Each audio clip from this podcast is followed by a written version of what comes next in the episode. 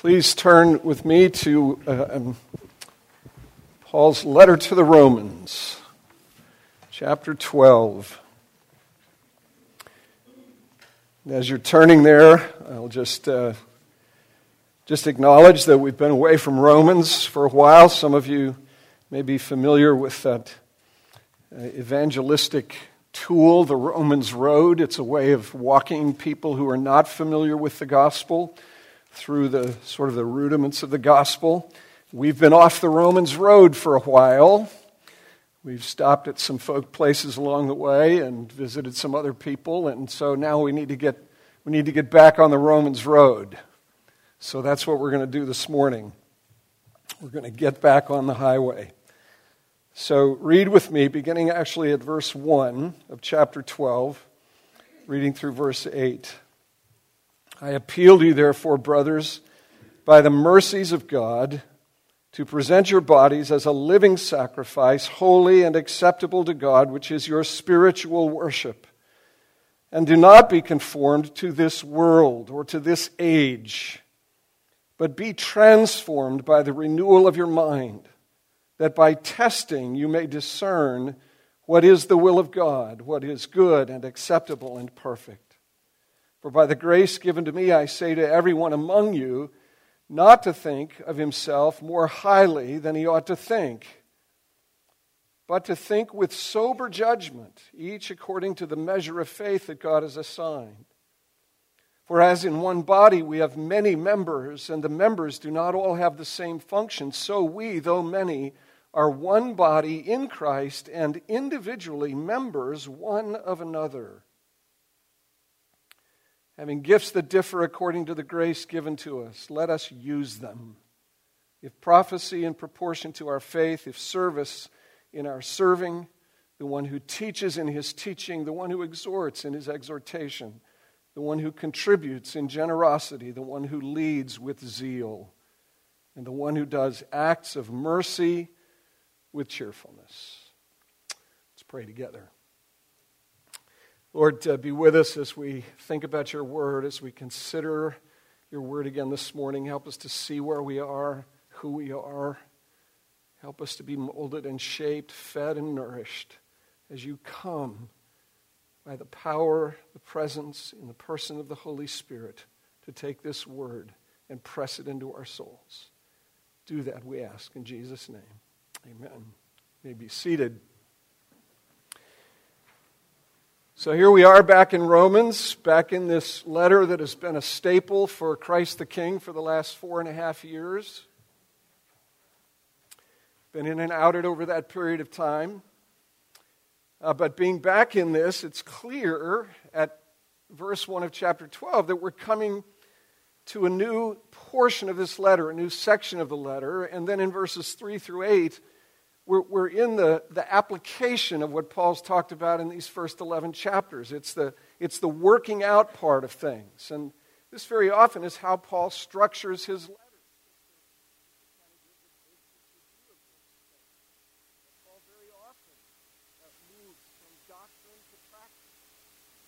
Uh, unpacking, exposing the gospel in its fullness and then moving from the gospel in its fullness to its, its implications and its applications for us. That's the basic structure of this letter. The letter moves, and I want to camp on this uh, because I need to be reminded of it. Uh, and I suspect you need to be reminded of it as well. The letter moves from an explanation of what God has done now to what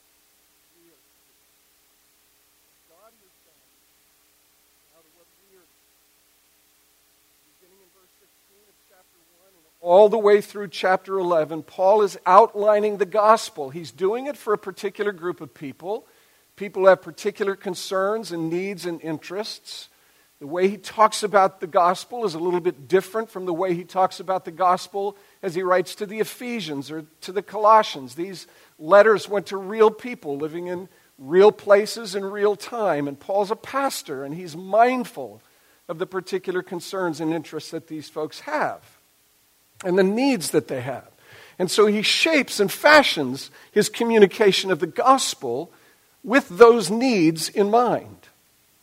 But the general idea here is that in this first part of the letter, Paul is talking about what God has done. In Romans 1 1, he identifies himself as a servant of God, commissioned by God to be a preacher, a proclaimer, it's a rough paraphrase, of the gospel of God.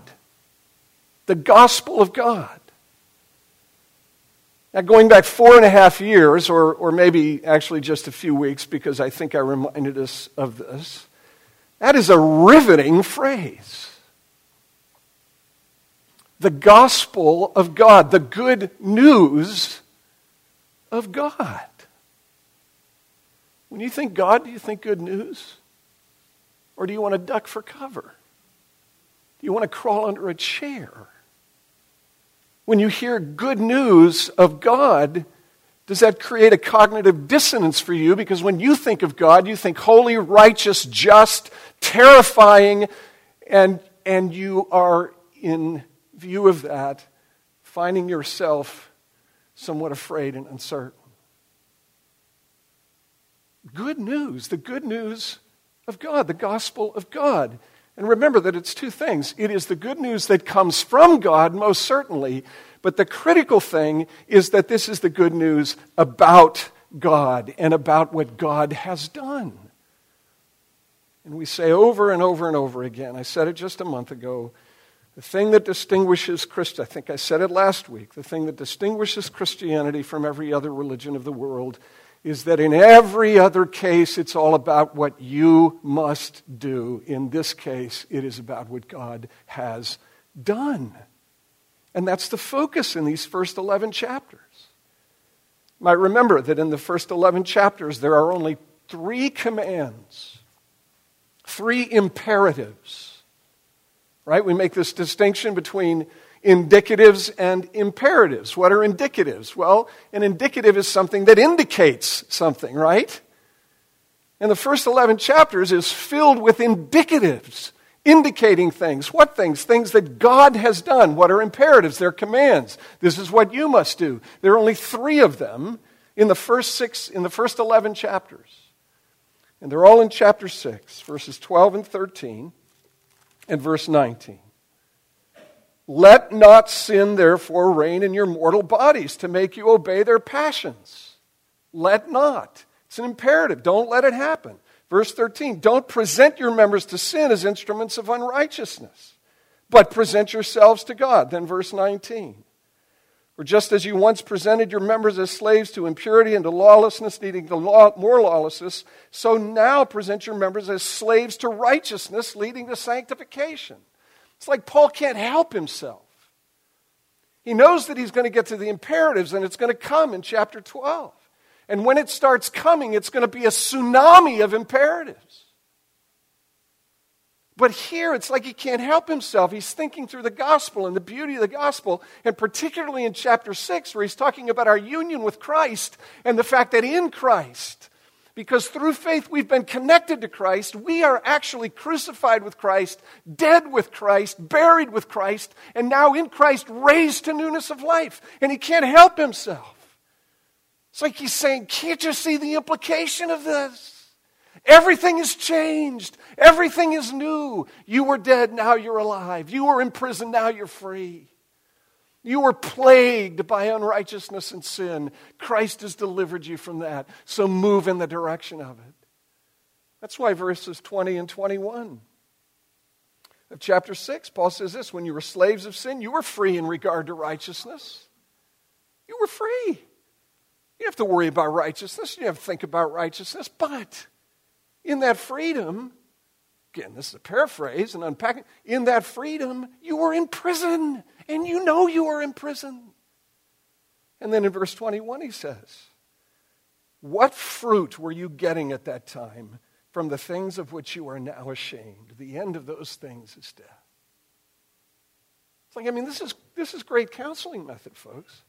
People come to me, they say they're struggling with a problem. They're, you know, the sin, it's this, this. And the question you want to ask is, how's it working for you? How is that working for you? That's what Paul's saying here. Don't you remember? Don't you remember being in prison? Don't you remember how dark and oppressive and life denying it was? You've been set free from that, so now move in the direction of righteousness. Why wouldn't you? Why, like a dog returning to its vomit, would you return to your sin? It makes no sense. We all do it, you see, but what is Paul doing in this passage and in these first 11 chapters? He's trying to help us see the greatness, the magnitude, the wonder of what God has done for us in Christ. He's focusing on God's work in our behalf and that it is all, start to finish, of grace. All of grace, start to finish, freely given received by faith to be sure, worked out in our lives to be sure. But start to finish, your salvation is a gift of God's grace.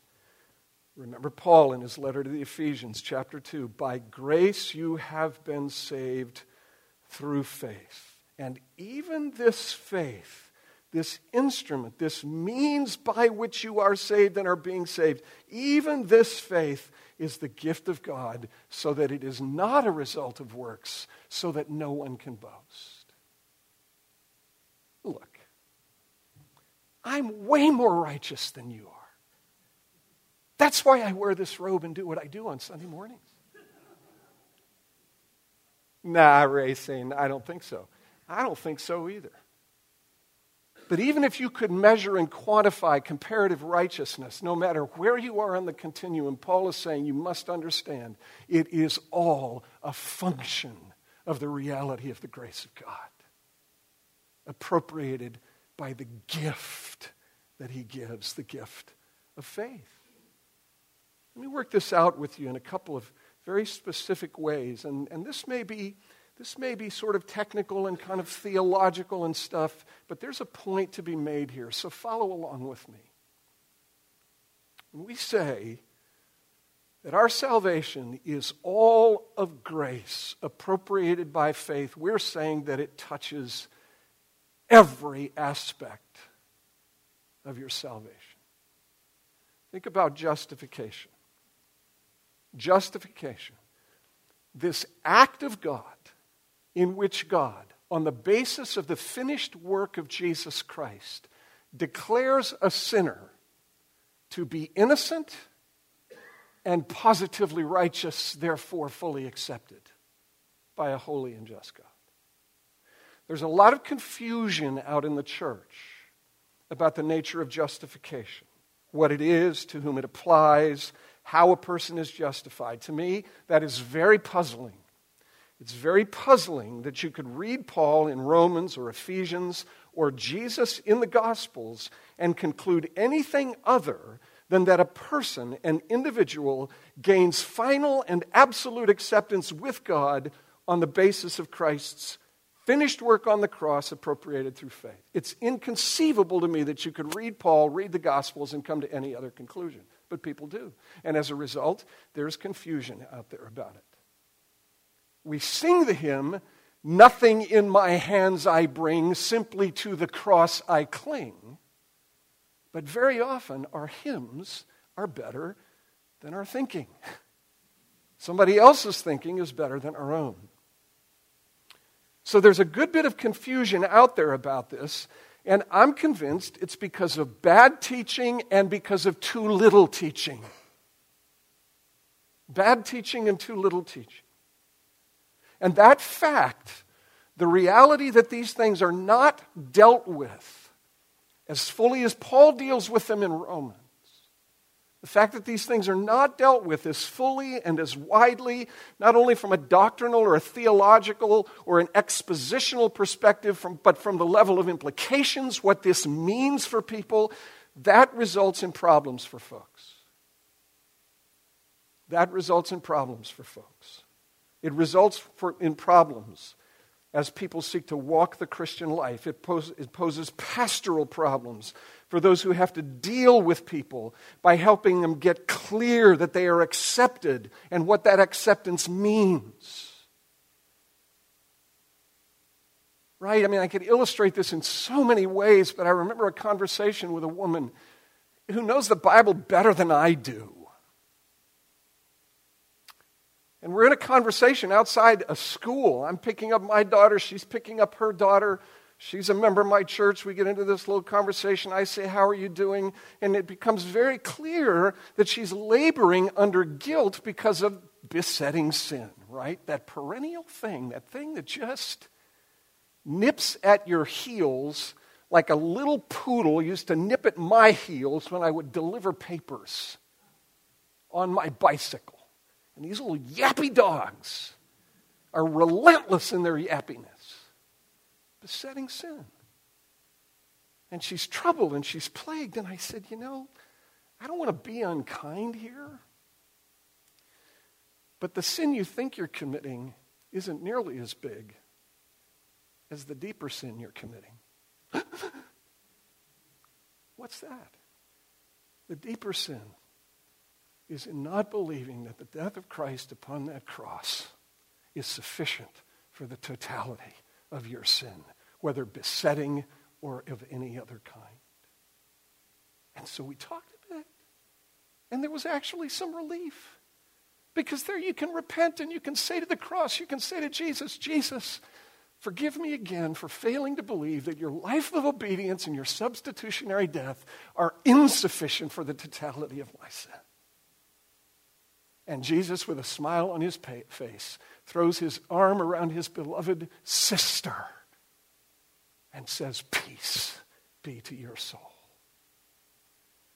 You see, when folks don't understand justification, it has implications for how they live their lives moment by moment, day by day. And these little yappy dog sins that snap at our heels can be our undoing until we remember that that's the whole reason for the death of Christ is to silence those little mutts and drive them away See, it has incredible implications at the pastoral level. But let me say this, and this is the point that I want to emphasize. That's at the pastoral level. It's one thing to recognize that a right understanding of justification by faith has enormous personal, practical, and pastoral implications and benefits.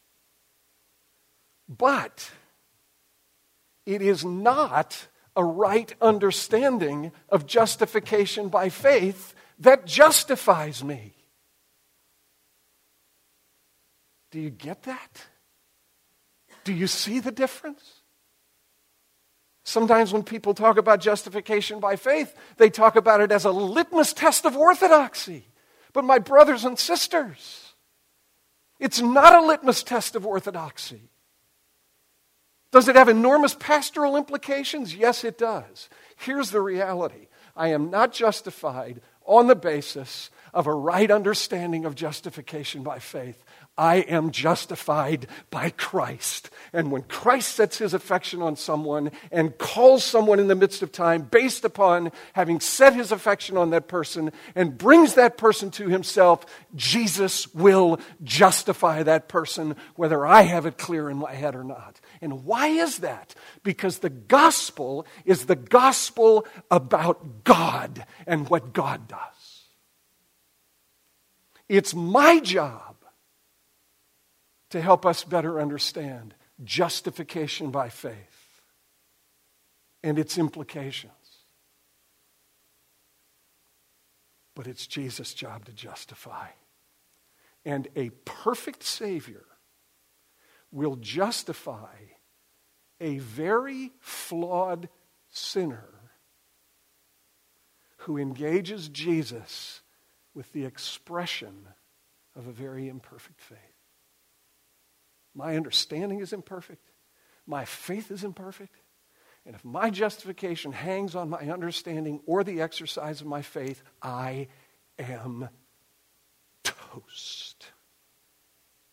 Do you get the difference? Jesus justifies. The gospel is the gospel of God about who he is and what he has done. And the same can be said of sanctification. There's something of a controversy raging in our denomination over sanctification. It puzzles me. I don't get it. I don't get it because the confession of faith articulated a biblical and clear and precise understanding of an understanding of sanctification that brings great comfort and great assurance. Great comfort and great assurance. And I want you to listen to what the larger catechism says. When asked, What is sanctification? Listen to the first sentence. Sanctification is a work of God's grace, whereby they whom God hath before the foundation of the world chosen to be holy are in time, through the powerful operation of his Spirit, applying the death and resurrection of Christ to them, renewed in their whole man after the image of God, having the seeds of repentance unto life and all other saving graces put into their hearts, and those graces so stirred up, increased, and strengthened, as that they more and more die unto sin and rise unto newness of life. Oh, that's comforting to know, isn't it to you to know that my progress in this in this bumpy road of sanctification, my progress rests not ultimately on me, but upon God. Sanctification is a work of God's grace. Look, those whom He has loved in Christ before the foundation of the world, you can count on it. He's going to get them home he's going to get them home. Does he appoint means for me to employ? And as I employ those means, it's like taking medicine. It's like taking a good drug that works well to address a particular problem. Parenthesis, parenthesis. I came home with a friend. I came home with a little traveler's issue. I can either gut it out, tough it out on my own, or I can take the medicine that a wise doctor knows will deal with that little monster ravaging my colon. And so I took my Cipro, and Cipro is a nuclear drug when it comes to those little critters. And within four hours, I was in great shape. I can tough it out on my own, or I can employ the means which a good physician recommends. And as I employ those means, good things start to happen. But in no way is that a suggestion that my ultimate progress in the gospel rests upon me. It rests upon God, who initiates the work, who appoints the means, and who through those means moves me down the road. That to me is as clear as day. And how there can be a controversy in our denomination about these things, I don't understand. I just don't get it. Let me read to you also what the larger catechism has to say about this. Or I'm sorry, the confession has to say about this. Listen to this. It's so wonderful so comforting. Those who are effectually called and regenerated have a new heart and a new spirit created in them. They are additionally sanctified, actually and personally, by the power of Christ's death and resurrection and by his word and spirit dwelling in them. Why, why is the word so important? Why are the sacraments of the church so important? Because these are the things that Christ himself employs as the risen, ruling, reigning King of glory to move you in the direction of conformity with his own image. Right? But who, at the end of the day, is the one who sanctifies? It is Jesus. It is Jesus. Start to finish. Justification, sanctification, regeneration, adoption, reconciliation, redemption. Pick a T I O N word. Behind it is the sovereign, loving, personal, redeeming grace of God in Jesus Christ. And that's what Paul wants for us to see. Paul wants for us to see this in these first 11 chapters. He wants us to be gripped by the sufficiency of the grace of God for us in Jesus Christ. He wants for that to be central in our vision, that understanding. He wants for that to be foundational to everything we think about moving forward. And I'll say it to you again. I need to say it to myself, and I need to say it to you. The degree to which you lose sight of the sufficiency of the finished work of Christ for yourself in this particular moment is precisely the moment and to the degree when you will begin to lose your assurance, lose confidence, begin to doubt whether God is really for you. That's why Paul begins this whole section by saying what he says in chapter 12, verse 1. I urge you, brothers. And you remember that word, urge? It's from the same word that gives us our word paraclete, one who is called alongside to help. I urge you, I'm coming alongside you to encourage you in this, to admonish you in this, seeking to make clear.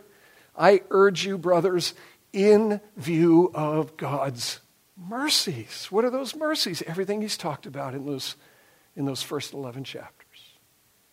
Never, ever, ever lose sight of it. It's critical, it's indispensable that we grow in our understanding of the utterly free grace of God to us in Jesus Christ and how it touches every aspect of our salvation. This incredible mercy of God by which He delivers us from guilt and damnation and by which He frees us from sin itself. Never ever lose sight of it, Paul is saying.